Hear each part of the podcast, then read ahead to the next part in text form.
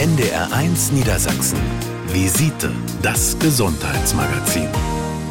Im Studio ist Melanie Tiltges. Guten Abend. Das Herz hört auf zu schlagen, der Blutdruck fällt auf Null, der Mensch verspürt eine Leere im Kopf und bricht nach Sekunden bewusstlos zusammen. Wenn dann nicht ganz schnell Hilfe kommt, ist es zu spät.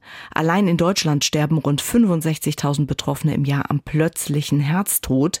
Das klingt wie ein schicksalhaftes Ereignis, doch die Ursache hat sich meist über Jahre unbemerkt entwickelt. Plötzlicher Herztod ist vermeidbar. Risiken erkennen, vorbeugen und herzgesund leben. Darum geht's bei uns heute in der Visite. Im Studio zu Gast ist Herzspezialist Professor Dr. Johann Bauersachs. Er ist Direktor der Klinik für Kardiologie und Angiologie an der Medizinischen Hochschule Hannover. Herr Dr. Bauersachs, die koronare Herzkrankheit gilt ja als Hauptursache äh, für den tödlichen Herzstillstand. Zustand. Was heißt das genau?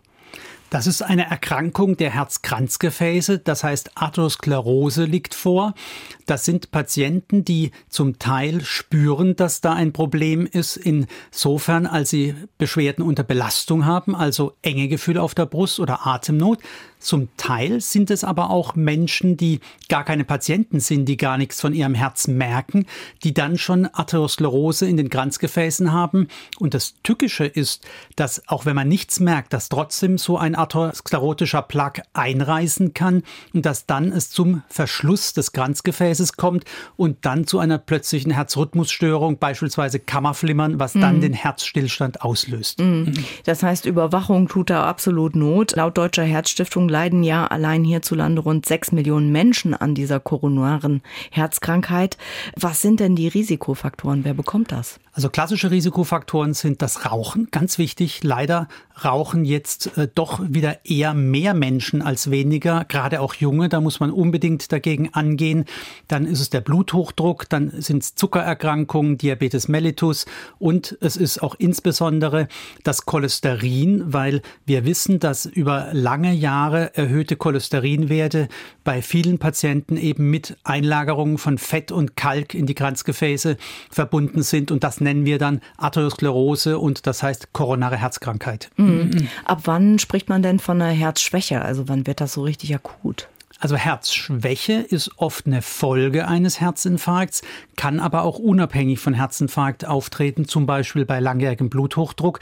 Und das ist eine Erkrankung, die sich vor allem durch Ödeme, also Wassereinlagerung in Unterschenkel und Knöchel, Atemnot, mangelnde Belastbarkeit, rasche Ermüdbarkeit bemerkbar macht.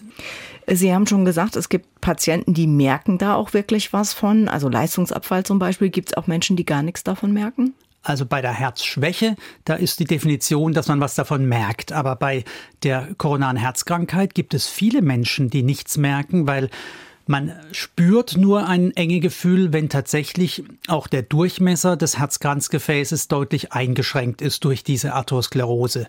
Wenn aber nur eine leicht bis mittelgradige Verengung vorliegt, dann ist man voll belastbar, man macht Sport, man merkt gar nichts und trotzdem kann so ein atherosklerotischer Plaque einreißen und über Anlagerung von Blutplättchen dann zum plötzlichen Gefäßverschluss führen. Hm.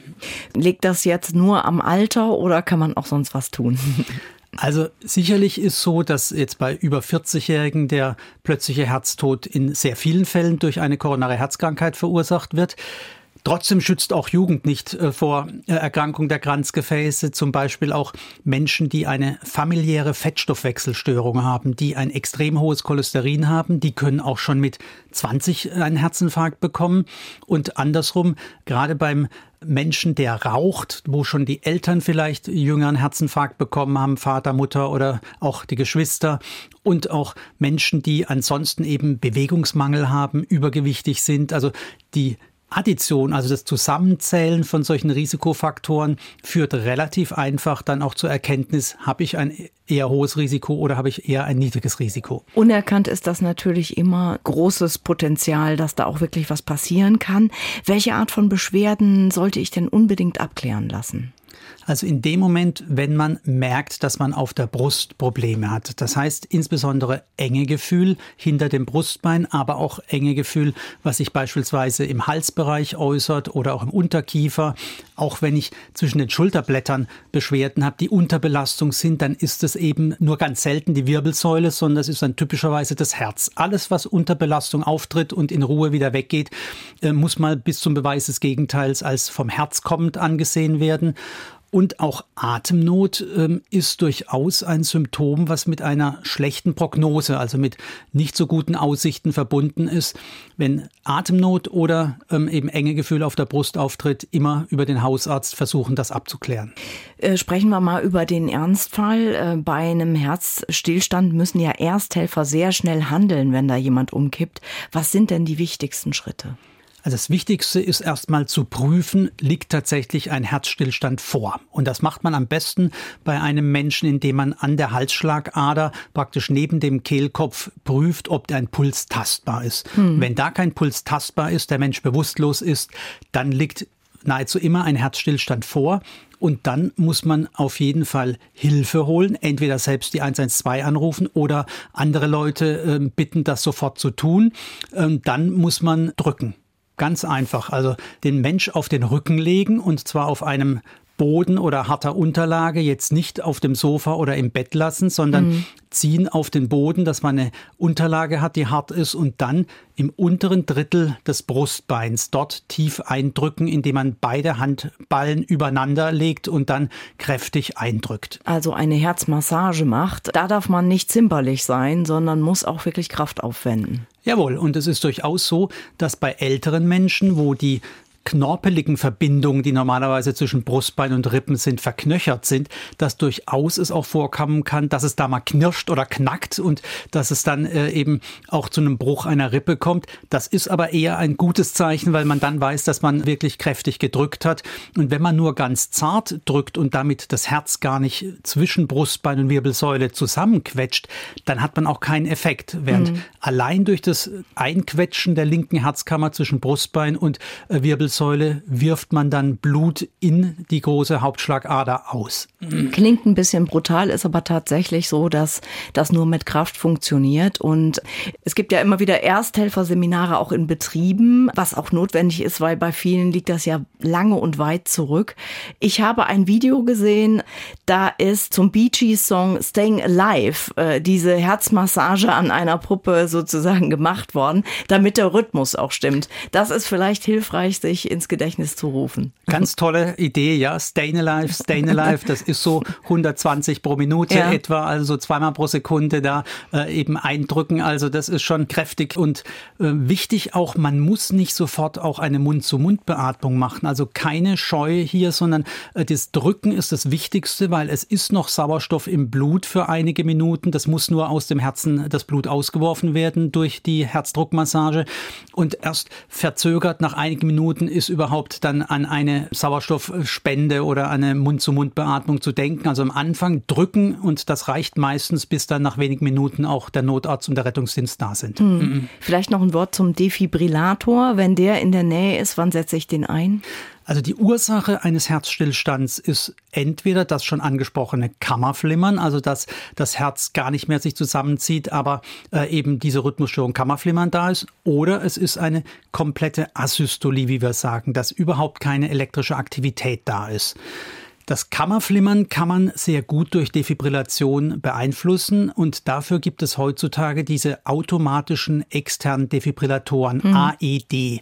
Und die sind in ganz vielen öffentlichen Plätzen, zum Beispiel an den U-Bahn-Stationen oder auch an Flughäfen, Bahnhöfen installiert und die kann man dort herausnehmen. Typischerweise wird äh, zum Beispiel in der hannoverschen U-Bahn auch immer sofort ähm, eine Verbindung zum Rettungsdienst hergestellt, wenn man den Defibrillator dort rausnimmt.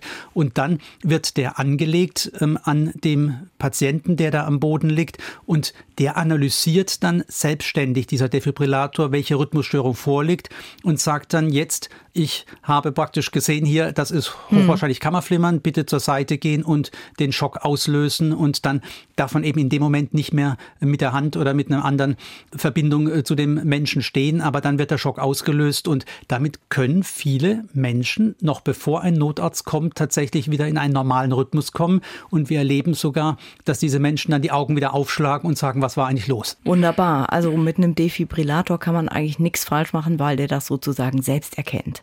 Ganz viele Fragen rund um dieses wichtige Thema plötzlicher Herztod haben uns erreicht und Antworten auf Ihre Fragen am Servicetelefon hören Sie gleich hier.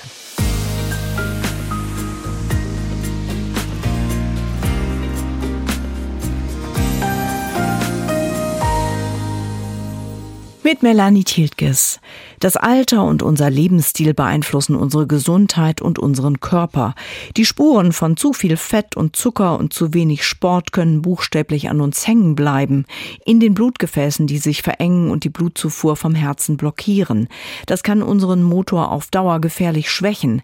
Herzgesund leben, Risiken vermeiden. Darum geht's in der Visite und uns haben dazu viele Fragen am Visite-Hörertelefon erreicht, zum Beispiel die von Frau Brinkmann. Ich bin fast 40, äh, nicht übergewichtig und ich habe immer ganz, ganz starke Pulsspitzen. Ich habe jetzt auch einen Termin beim Kardiologen, aber muss ich mir da Sorgen machen oder ist das immer mal wieder normal? Ich kenne das ein bisschen. Ich habe Hashimoto von der Schilddrüse her. Die scheint momentan aber ganz gut eingestellt zu sein. Ähm, es ist aber immer mal so, dass im Laufe des Tages ohne körperliche Anstrengung ich äh, sehe das auf meiner äh, Apple-Uhr, dass ich einfach mal kurze Spitzen habe. Die gehen auch innerhalb von einer Minute wieder runter. Die sind dann mal bei 150 der Puls, dann geht er wieder runter auf 80. Ähm, das habe ich so zwei, drei Mal am Tag und ich merke das auch, dass dann mein Herz ein bisschen wehtut oder mir ein bisschen schummerig wird.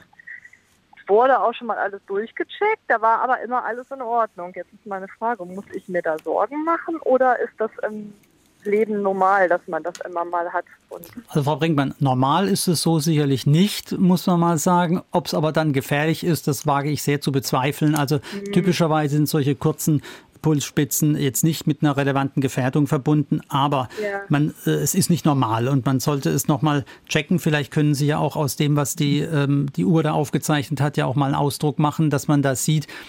Ja. Manchmal kann man die Rhythmusstörung sogar schon aus so einem Apple Watch Ausdruck auch tatsächlich erkennen. Das wäre eine ja. wichtige Information für den Kardiologen oder die Kardiologin. Das ist eine gute Idee. Ja. Und, und ähm, dass man dann im Langzeit-EKG manchmal nichts findet, kommt auch vor. Aber wenn Sie täglich Anfälle haben, dann könnte ja mal ein 48 Stunden Langzeit-EKG gemacht werden, dann müsste man so eine Spitze ja mal erfassen. Hm, das haben wir damals mal gemacht und da wurde mir gesagt, dass so ein paar Ausschläge immer mal in Ordnung sind, dass es nichts groß Relevantes ist. Aber weil ich das so stark merke, ja, im machen, Moment, also es ist nur so phasenweise. Also machen Sie denn Sport? Sport? Weil das ja, wichtig ist, ja, glaube wir haben immer wieder auch, auch jüngere Frauen, die dann einfach gar nichts machen, außer ins Auto zu sitzen und, und nee, nee, die. Nee, ich mache drei, also dreimal in der Woche wenigstens und zwischen Ausdauer und Kraft alles durcheinander. Okay, das ist auch schon mal wichtig, damit Ihr Herz ja. auch mal gefordert wird zwischendurch. Ja. Insgesamt äh, ja, ja gerne nochmal mit dem Ausdruck dann äh, anlässlich eines Termins da zum Kardiologen gehen, aber ja. ich glaube jetzt nicht, dass es eine bedrohliche Erkrankung ist. Okay, gut, dann beruhigt mich das schon mal ein bisschen, ja. dass ich den Termin habe. Alles dann Gute. Vielen Dank und wünsche ich Ihnen noch einen schönen Tag. Danke Ihnen. Bitte Alles Gute. Schön. Tschüss. Tag noch. Tschüss. NR1 Niedersachsen, das Visitehörertelefon Professor Bauer Sachs und Melanie Tiltges. Steinmetzer, guten Tag. Ich hätte eine Frage an den Prof. Ich hatte vor zwei Jahren einen Schlaganfall und jetzt hat man mir gesagt, das ist wahrscheinlich auf mein Vorhofflimmern zurückzuführen, äh, wobei sich Blutgerinnsel bilden. Und äh, diese Blutgerinnsel werden bei mir im Moment unterdrückt durch Blutverdünner. Es gibt aber wohl, so habe ich jetzt gehört, die Möglichkeit, da die meistens im äh, Ohr des Vorhofes entstehen, den Vor, äh, das Ohr verschließen zu lassen. Da würde ich gern wissen wollen, wie sinnvoll ist das, sowas machen zu lassen. Ja, Herr Steinitzer, also ähm, Sie, ich nehme an, Sie nehmen so ein orales Antikoagulant, also einen Blutverdünner, wahrscheinlich nicht äh, Marcomar, sondern sowas, wo Sie einfach äh, ein oder zweimal am Tag eine Tablette nehmen müssen. Das ist sehr, sehr gut. Also diese orale Antikoagulation, wie wir es nennen, wird ja von den meisten Menschen sehr gut vertragen und hat auch eine drastische Verminderung des Schlaganfallrisikos dann zur Folge. Also das sollten Sie unbedingt ja. weiternehmen. Es gibt diesen Vorhofohr-Okkluder. Da muss man allerdings ja ein Herzkatheter Kathetereingriff machen, wo man dann ja auch vom rechten Herzvorhof in den linken Herzvorhof durchstoßen muss. Äh, wir nennen ja. das transeptale Punktion. Das ist nicht ganz ohne Risiko, wird aber häufig gemacht.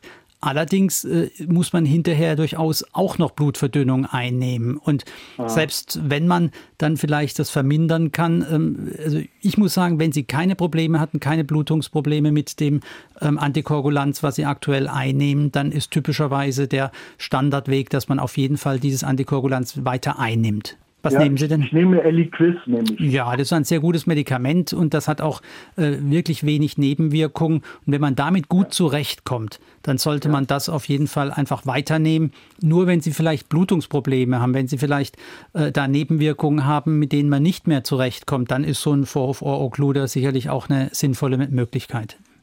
Habe ich im Moment nicht, kann ich nicht sagen, dass ich da Probleme hätte. Nee, dann würde ich Ihnen empfehlen, das Eliquis einfach äh, jetzt dauerhaft weiterzunehmen. Und gerade wenn man Vorhofflimmern hat, ist es ja durchaus mit einem erheblichen Schlaganfallrisiko verbunden und Sie hatten sogar schon einen Schlaganfall, dann ja. bitte weiternehmen. Alles ja. Gute. Tschüss. Ja, danke. Tschüss. Tschüss. Das Visite-Hörertelefon NR1 Niedersachsen, Professor Bauer Sachs und Melanie Tiltges. Ja, hallo, Rosenschlechter, guten Tag. Ich habe eine Frage zu einer Herzerkrankung. Ja, schießen Sie los. Ich habe äh, 2018 äh, aufgrund dieser multiresistenten Keime habe ich äh, zwei neue Herzklappen bekommen, organische. Müssen die irgendwie ausgetauscht werden, erneuert werden oder ja, können die in mir drin bleiben oder muss ich vom Schwein? Muss ich die irgendwie austauschen lassen? Äh, vielleicht kann ich es direkt beantworten. Also diese Klappen halten üblicherweise ja 10 bis 15 Jahre, manchmal sogar noch länger. In jedem Fall sollten sie aber ja einmal im Jahr oder alle spätestens alle zwei Jahre eine kardiologische Untersuchung haben, wo auch ein Herzultraschall gemacht wird. Ja. Denn auch solche biologischen Herzklappen können auch mal früher degenerieren, wie wir sagen, also so nach und nach äh, kaputt gehen, entweder undicht werden oder sich verengen. Also von daher äh, sollten Sie auf jeden Fall alle ein bis zwei Jahre bei einem Kardiologen oder einer Kardiologin sich vorstellen prima. Also aber im Zweifelsfall können die ausgetauscht werden, wenn die kaputt gehen. Ja, sag mal so, die, die können zum Beispiel, gibt es äh, auch die Möglichkeit, dass man in so eine Herzklappe, wenn sie degeneriert ist, auch mit einem Katheter dann nochmal eine neue Klappe einsetzt. Also es muss nicht immer zwingend mit einer großen Operation ah, gemacht das werden. natürlich wunderbar. Denn die Zweitoperation ähm, ist immer auch mit einem erhöhten Risiko verbunden im Verhältnis jetzt zu dieser ersten Operation, die sie hatten. Und da haben sie auch schon zwei neue Klappen gekriegt. Also ja. Da haben sie ja schon einiges mitgemacht, aber äh, nur, nur man kann auf jeden Fall noch was machen und man kann entweder dann mit einer erneuten Operation oder mit einem Kathetereingriff solche Klappen auch reparieren. Ich bedanke mich sehr für Ihre Auskunft. Dann vielen Dank für Ihre Frage. Alles Gute. Ich bedanke mich auch. Ich wünsche Ihnen einen schönen Tag und alles Gute. Danke, tschüss. Tschüss. NR1 Niedersachsen, das Visite-Hörertelefon, Professor Bauer Sachs und Melanie Tiltges. Ja, Wohlfahrt, guten Tag. Hallo, Frau Wohlfahrt. Ich habe eine Frage. Und zwar war ich beim Augenarzt und der hat mir gesagt, dass er in meinen Augen sieht, dass ich jetzt Rhythmusstörungen hätte. Daraufhin bin ich dann, habe ich ein Langzeit-EKG machen lassen. Das ist unauffällig. Und jetzt ist meine Frage, was muss ich noch tun oder kann ich mich darauf beruhigend zurücklehnen? Ja, also sag mal ja. so, die wichtige Frage wäre ja, haben Sie überhaupt irgendwelche Beschwerden, die auf Herzrhythmusstörungen hindeuten könnten? Und ähm, ich sage jetzt mal vorsichtig, der Augenarzt kann natürlich keine richtige Rhythmusstörung diagnostizieren. Vielleicht hatten Sie auch einfach einen ja. Extraschlag oder ein paar Extraschläge, was dann äh, eine völlig harmlose ähm, Rhythmusstörung wäre. Oder es könnte sein, dass wirklich eine ernsthafte Rhythmusstörung da gewesen wäre. Aber wenn die ohne jegliche Symptomatik auftritt, dann ist es auch dann schwierig, da was draus zu machen. Also Sie sollten eben nicht nur jetzt, sagen wir mal, über einen Hausarzt ein Langzeit-EKG gemacht haben, sondern Sie sollten vielleicht doch auch mal zum Kardiologen oder Kardiologin gehen, dass einmal ein Herzultraschall gemacht wird und dass man einmal eine kardiologische Evaluierung macht. Das würde ich empfehlen. Ja, wunderbar. Damit haben Sie mir auf jeden Fall schon geholfen. Ich habe mir jetzt aber auch in drei Wochen habe ich Termin beim Kardiologen zum Gespräch. Das ist doch hervorragend, dann wird es weiter ja. geklärt. Und wenn im Langzeit-EKG genau. nichts Schlimmes war, können Sie doch erstmal schon mal durchatmen. Perfekt. Genau. Alles klar. Alles Recht Gute. Vielen Dank. Tschüss. Jo, danke. Tschüss. NDR 1 Niedersachsen. Visite, das Gesundheitsmagazin. Am Mikrofon ist Melanie Thieltges. Plötzlicher Herztod ist kein unvermeidbares Schicksal. Wer viel sitzt, raucht und dann noch mit Übergewicht kämpft, mutet seiner Pumpe einiges zu. Neben genetischen Faktoren haben Herzprobleme oft auch mit unserem Lebensstil zu tun. Im Studio ist der Kardiologe Professor Johann Bauersachs. Herr Professor Bauersachs, was heißt die Diagnose Herzschwäche eigentlich für Betroffene? Worauf müssen die sich einstellen? Also Herzschwäche ist eine Erkrankung des Herzmuskels mit verminderter Belastbarkeit. Und in Frühstadien kann es nur leichte Ermüdbarkeit sein. In fortgeschritteneren Stadien ist da vor allem eine Atemnot zu nennen, die unter Belastung auftritt. Und in noch weiter fortgeschrittenen Stadien sind auch Wassereinlagerungen zu beobachten an den Unterschenkeln und an den Knöcheln. Und das ist sicherlich dann das späteste Alarmzeichen, dass man doch jetzt dringend mal den Hausarzt aufsuchen sollte, um abzuklären, ob und welche Form der Herzschwäche vorliegt. Hm. Wir haben ja auch über die koronare Herzerkrankung schon gesprochen. Herzschwäche kann eine Folge sein. Beim Herzinfarkt ist es aber durchaus nicht so, dass jeder, der einen erlitten hat, danach auch ein schwaches Herz bekommt. Also beim Herzinfarkt ist heutzutage ja die sofortige Alarmierung des Notarztes und auch das Verbringen in ein Krankenhaus mit einem Herzkatheterlabor der Standard. Und wenn dann im Herzkatheterlabor das verschlossene Herzkranzgefäß sofort wieder eröffnet wird, idealerweise innerhalb der ersten zwei Stunden nach äh, Schmerzbeginn, dann hat man in sehr vielen Fällen überhaupt keine Herzschwäche als Folgeerscheinung, weil der Herzmuskel dann durch die schnelle Wiederdurchblutung gerettet werden kann. Deswegen ist es ja so wichtig, dass wenn man den Verdacht auf einen Herzinfarkt hat, dass man schnell in ein Krankenhaus mit einem Herzkatheterlabor kommt. Bei Menschen mit einem schwachen Herzen oder die an der koronaren Herzkrankheit leiden, welche Möglichkeit hat denn da die moderne Therapie zu helfen? Also wir haben ja mittlerweile wirklich äh, sehr, sehr viele Möglichkeiten, sowohl jetzt mit Medikamenten, aber auch mit sogenannten Interventionen und Gerätschaften, die wir äh, in der Kardiologie haben. Also ich fange mal vielleicht an mit den koronaren, mit der koronaren Herzkrankheit. Also ganz wichtig ist die akute Intervention, dass man ein verschlossenes Kranzgefäß beim Herzinfarkt sofort wieder aufmacht. Und wenn noch weitere Verengungen an anderen Kranzgefäßen da sind, dann werden die auch entweder mit dem Katheter und Stents oder mit einer Bypass-Operation behoben, sodass die Durchblutung am Herzen komplett wiederhergestellt ist und dadurch kann man Herzschwäche häufig verbessern. Mhm. Dann haben wir äh, Geräte wie beispielsweise sogenannte Spezialschrittmacher und bestimmte Menschen mit Formen von Herzschwäche, die dem zugänglich sind, können sehr profitieren von ähm, dem Einsetzen eines solchen Herzschrittmachers. Der und gibt einen Takt sozusagen der gibt, vor. Ähm, praktisch, der verhindert, dass das Herz ähm, asynchron schlägt, die linke Herzkammer. Insofern, als dann noch im Bereich der linken Herzkammerwand eine zusätzliche Sonde eingebracht ist und dann die linke Herzkammer von zwei Seiten praktisch äh, angeregt wird und dadurch dann die Pumpleistung der Herzkammer sich deutlich verbessern kann. Der dritte Punkt, der sehr wichtig ist, sind Medikamente. Und die Basis jeder Herzschwächetherapie sind Medikamente, und zwar eine Kombination aus mehreren Medikamenten.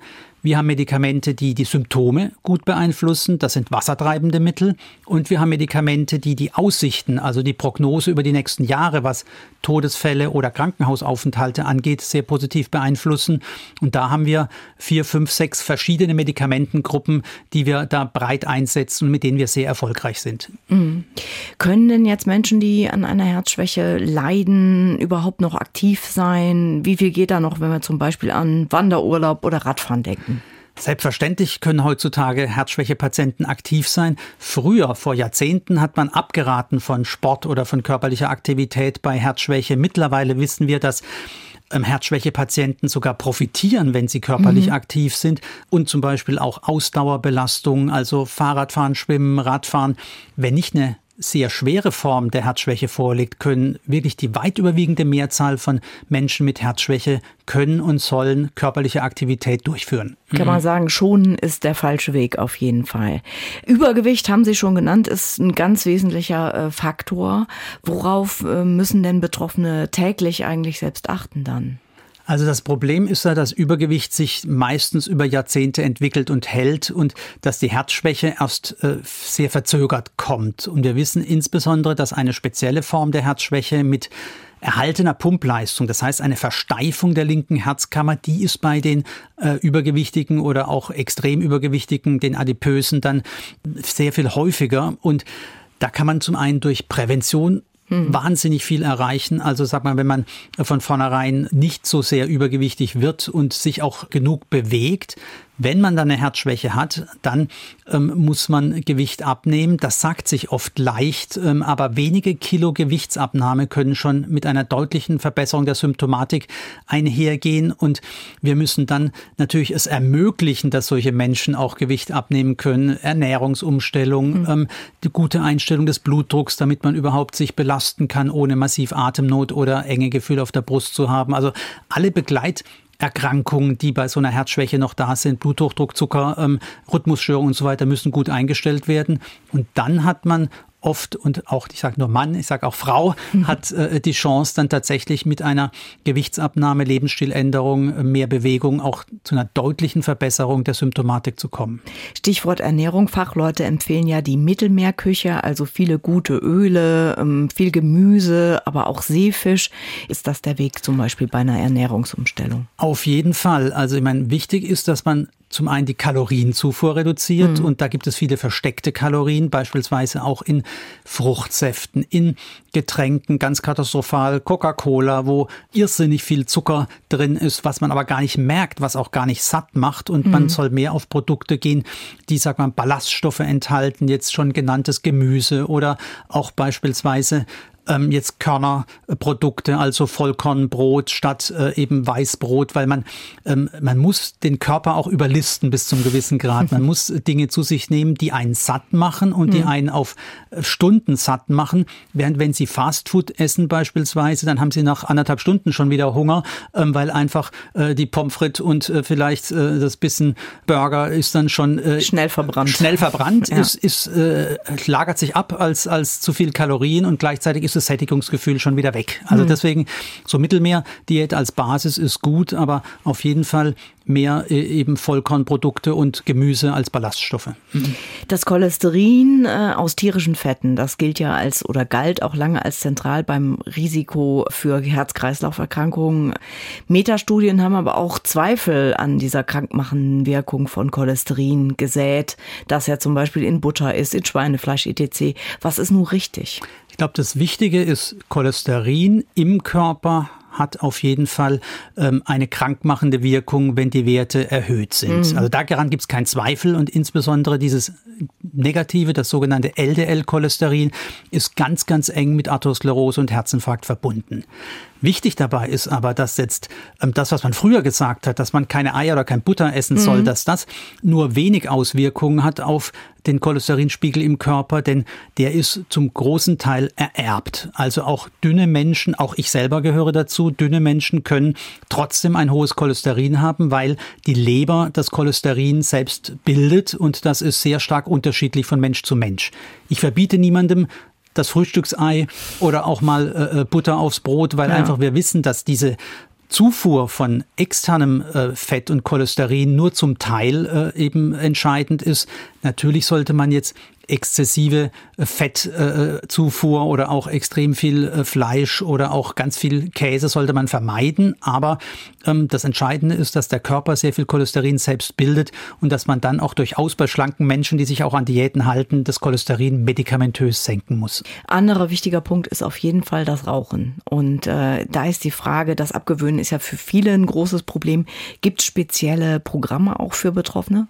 Auf jeden Fall, also Rauchentwöhnungsprogramme werden angeboten. Zum Teil äh, wird da eine medikamentöse Unterstützung gemacht, zum Teil wird eben auch mittels Psychotherapie, auch wirklich mit so Kurzinterventionen, es ist nicht, dass Sie denken, Sie müssen da über Jahre das machen, aber auch mit mehreren Wochen bis Monate dauernden Interventionen kann man da doch die Rate an Menschen, die es tatsächlich schaffen, auch vom Rauchen wegzukommen und wegzubleiben, deutlich zu erhöhen. Mhm.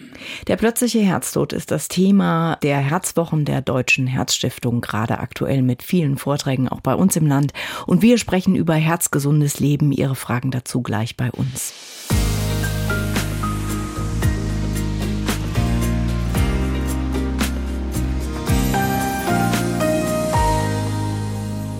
Im Studio ist Melanie Tiltges. Sie hören Visite und das Thema Herzschwäche und plötzlicher Herztod ist Schwerpunkt der aktuellen Herzwochen der Deutschen Herzstiftung. Im Studio ist Experte Professor Dr. Johann Bauersachs, Chef der Herzklinik an der Medizinischen Hochschule Hannover und er hat am Servicetelefon Ihre Fragen zu Herzgesundheit und Medikamenten beantwortet, zum Beispiel die von Frau Lott Pasternak.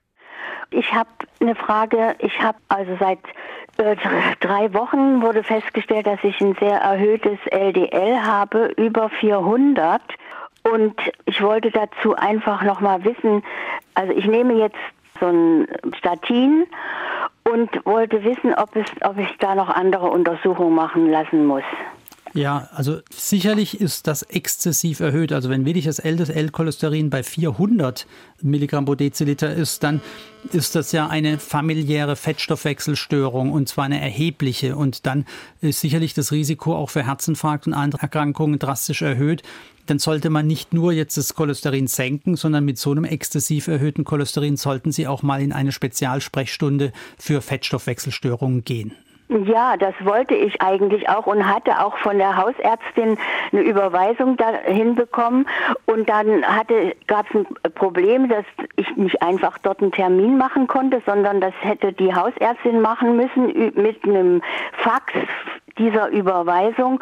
Und das war ihr alles ein bisschen umständlich und hat sie gemeint, wir machen jetzt erstmal Statin also so ein Medikament. Ja, das ist ja völlig richtig, dass das Statin durchaus da schon mal sinnvoll ist, aber das reicht nicht. Und ah, ähm, okay. dadurch wird man das Cholesterin nie in Bereiche bekommen, wo es hin muss, um ihr Risiko entscheidend abzusenken. Und deswegen sollten Sie da schon mal drauf dringen, entweder direkt bei den Kollegen ähm, in der Praxis äh, einen Termin machen oder eventuell, wenn es eine Spezialsprechstunde im Krankenhaus ist. Da hat man Wartezeiten, die sind oft ja viele Monate, aber es ja. ist auch kein Notfall bei Ihnen. Nur bitte machen Sie es, weil die Abklärung von solchen familiären Fettstoffwechselstörungen ist ja für Sie extrem wichtig, auch für Ihre Zukunft. Ja, ich habe auch noch ein bisschen Bluthochdruck. Also ja, Dann umso ich mehr. bin 76 Jahre alt, da muss ich jetzt mal mich kümmern mehr. Jawohl, und den Blutdruck auch gut einstellen. Ja, das, das ist er. Okay. Gut. Vielen, vielen Dank. Gerne. Gerne. Alles Gute. Dankeschön. Tschüss. Tschüss. NR1 Niedersachsen, das Visite-Hörertelefon, Melanie Tiltges und Professor Johann Bauer-Sachs. Ja, hallo. Ich habe so etwa 4000 Extraschläge laut einem 24-Stunden-EKG und die kommen aus allen möglichen Gegenden, aus der Herzspitze und aus dem Vorhof. Und man hat mir gesagt, also das Echokardiogramm vor einem Jahr war okay, alle Klappen waren okay und die Volumina und Fluss und so weiter. Und jetzt bekomme ich äh, so ein bisschen Beta-Blocker. Die unterste Stufe geht nur mein Puls ziemlich runter. Ich weiß nicht, wie viele Extraschläge ich jetzt noch habe. Gefühlt vielleicht die Hälfte. Ich habe keine Ahnung. Ich wollte nur fragen, habe ich da eine Gefahr für schnellen Herztod oder dass was passiert? Ich, ich habe also äh, teilweise merke ich dann so, dass mal so zehn schnelle Schläge hintereinander kommen bis maximal 130 Puls habe ich einmal gesehen, ne, aber mehr auch nicht. Ne, sonst kommen nur halt diese vereinzelten Schläge dann. Ja, also Sie sind ja, Sie sind ja offensichtlich schon in kardiologischer Betreuung und wenn der Herzultraschall ja. schon mal praktisch komplett unauffällig war, dann ist das sicherlich ein sehr gutes Zeichen. Mhm. Und ähm, sagen wir so, die Extraschläge per se sind jetzt nicht bedrohlich und die scheinen ja sowohl aus dem Herzvorhof als auch aus der Herzkammer zu kommen. Ähm, das hört sich jetzt nicht so an, als wäre da ein erhebliches Rhythmusrisiko da. Und mit dem Beta-Blocker ist das Ganze ja auch schon unterdrückt. Hat man auch mal Cholesterin bestimmt und auch mal sie aufs Belastungs-EKG gesetzt? Ja, ich hatte vor zwei Jahren mal ein Belastungs-EKG, da hat keiner was zu gesagt, der Internist, alles soweit okay. Ich habe auch normalen, also Puls und Blutdruck. Ich habe äh, durch diese Beta-Blocker jetzt einen Blutdruck immer etwas tief, so 110 morgens so 70. Aber das ist nicht tief, das ist ein völlig normaler Blutdruck. Also bitte keine, ja. keine Angst haben da, das ist völlig normaler Blutdruck. Der obere Wert sollte Super. ja so zwischen 100 ja, und 130 sein und von daher liegen Sie da wunderbar. Und wenn Sie auch ähm, ein bisschen Sport machen, ich meine, glaube, das ist auch wichtig, dass Sie jetzt nicht äh, gar nichts tun, sondern dass Sie auch äh, etwas körperliche Aktivität haben. Nee, ich bin 68, ne? ich mache ja. jeden Tag Sport immer, so Ausdauertraining so, aber ein bisschen, meine ich mal, nicht schwindelig, aber so ein bisschen benommen, so als ob man so ein bisschen in Trance ist. Wenn ich dann ab und zu, vielleicht sinkt der Blutdruck da sogar kurzzeitig unter 100 Mal und dann denke ich immer, dann vielleicht der Puls auch so niedrig ist, dass da vielleicht Extraschläge kommen und dass irgendwann mal was passiert, da traue ich mich nicht mehr zu joggen oder sowas. Nein, ne? aber das können Sie auf jeden Fall machen. Und ich meine, Mhm. wenn Sie nur den Puls fühlen, dann entgehen Ihnen auch manche dieser Herzschläge, sodass Sie den Puls niedriger messen, als die Herzfrequenz, wenn man es mit dem EKG aufzeichnet, tatsächlich ist. Das ist vielleicht ein wichtiger Punkt dabei, dass Sie sich nicht zu viele Sorgen machen, denn, Mhm. denn Extraschläge, die ähm, führen dazu, dass oft keine Pulswelle entsteht und dass deswegen der Puls, den Sie jetzt irgendwo am Hals oder am Arm messen, niedriger ist, als das Herz wirklich schlägt. Also von daher, Ah, ja. wenn Sie da äh, brauchen Sie, glaube ich, sich keine Sorgen zu machen. Aber wenn jetzt, sagen wir mal, über ein Jahr schon wieder her ist, dass Sie bei einem Kardiologen waren, könnten Sie ja vielleicht nochmal zum erneuten kardiologischen Check-up gehen und dann wird man Mhm. das bestätigen, hochwahrscheinlich, dass da keine Gefahr droht. Alles klar. Alles ja, Gute. wir danken Ihnen. Ja, Tschüss. tschüss. Tschüss. NR1 Niedersachsen, das Visite Hörertelefon, Professor Johann Bauersachs und Melanie Thieltges. Guten Tag. Hohenstein, hallo. Hallo. Hallo. Äh, ich habe mal eine Frage und zwar habe ich Herzschwäche. Seit einigen Jahren hat sich aber von 10% Pumpleistung auf 50% wieder erhöht. Also ich habe keine Probleme, ist alles gut soweit. Ich war letztens beim Kardiologen und da hätte ich gern gewusst, er hat hier geschrieben, er meint, das ist nix, aber ich würde gerne noch mal eine Meinung. Und zwar steht hier ähm, diskretes Vorhofseptumaneurysma ohne Schand. Ja, Frau Hohenstein. Also, ich meine, zum einen haben Sie offensichtlich ja unter medikamentöser Therapie will ich eine sehr deutliche Verbesserung der Pumpleistung der linken Herzkammer erfahren.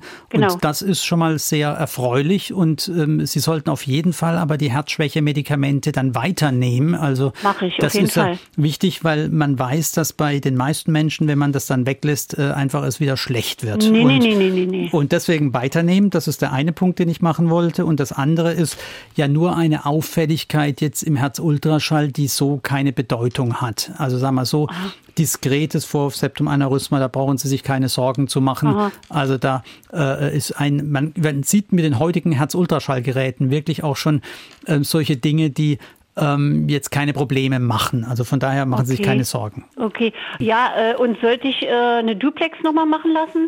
Je nachdem, wann das zuletzt gemacht worden Aber das ist. ist schon eine Weile her. Ich meine, dann macht sicherlich mal wieder Sinn nach ein paar Jahren.